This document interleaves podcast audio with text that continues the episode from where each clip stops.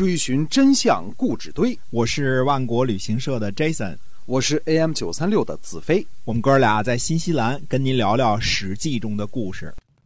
各位亲爱的听友们，大家好，欢迎呢继续收听我们的节目啊，《史记》中的故事。嗯，那么我们来跟您讲的呢是那个时期啊，到底发生了哪些个历史事件？是由新西兰万国旅行社的 Jason 为您讲的。那么您可以搜索一下我们的这个微信公众号啊，就是新西兰万国旅行社。那么关于新西兰旅行的事儿呢，您就都明白了。那我们今天啊，继续的书接上文。嗯。自从盘古到如今，哪有那臣子敢打圣明君啊？这是京剧《打龙袍》里的一句唱词啊。对，嗯，不用太多的京剧知识呢，大家可能也能猜出这出戏的内容啊。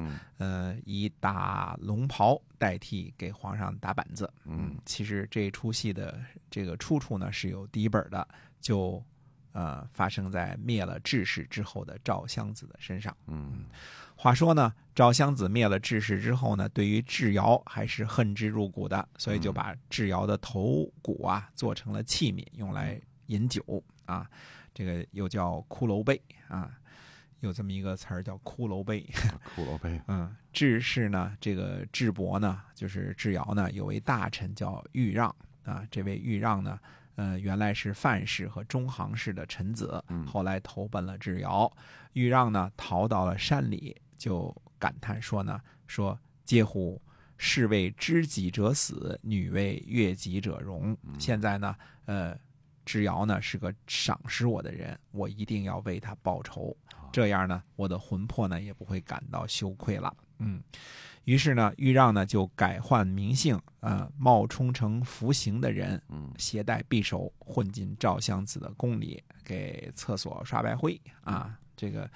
一天呢，这个赵襄子呢如厕，突然呢心灵感应，觉得心里一惊，就把附近呢这个呃刷厕所的人呢就都抓起来审问，结果发现这个人是豫让，侍卫呢呃就说肯定要杀了他们，带着匕首来行刺的嘛，对吧？可是赵襄子说呢，说智伯死了，没有后人，他的臣子呢想替他报仇，这也是个义士啊，就把他给放了。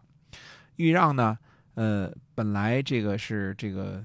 这个在这个范氏和中行家这个做官的啊，但是一直呢不太出名。后来呢转去智伯门下任职，智伯呢很看重他。后来晋阳之战时。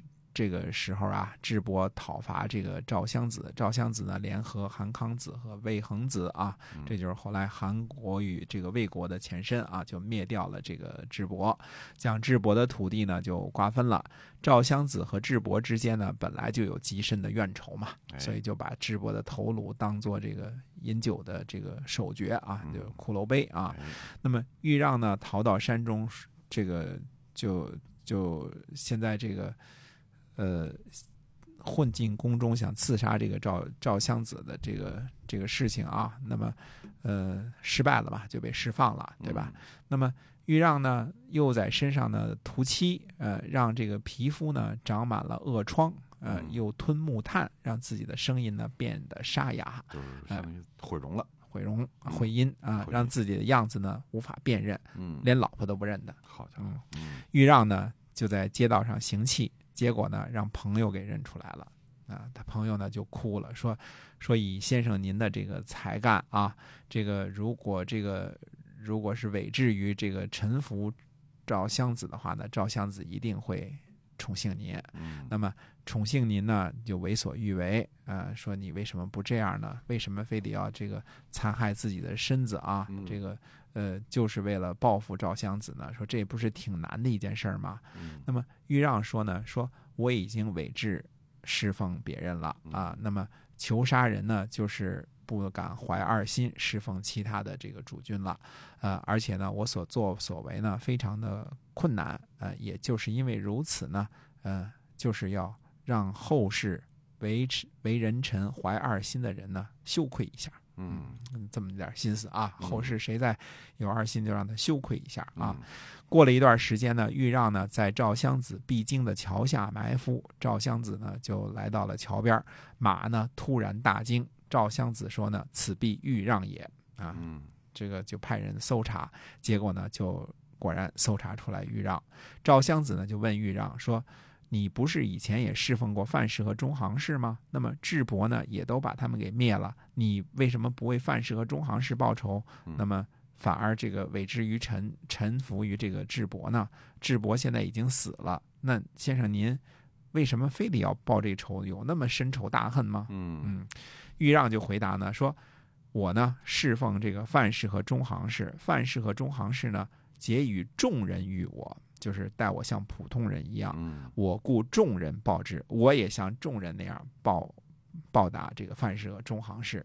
至于智伯呢，国事于我，我故国事报之。啊、嗯智伯呢把我当做国事来对待，我也像国事那样来报答他啊。嗯赵襄子就叹息着、哭泣着说啊：“说嗟乎玉子啊，子之为智伯，名既成也。”嗯，那么说你呢？你为了智伯这件事呢，也算成名了。嗯说呢，我呢也饶恕过您了，嗯我也做的足够了。嗯那么，呃，您自己呢，这个呃自以为计，我呢不会再释放您了。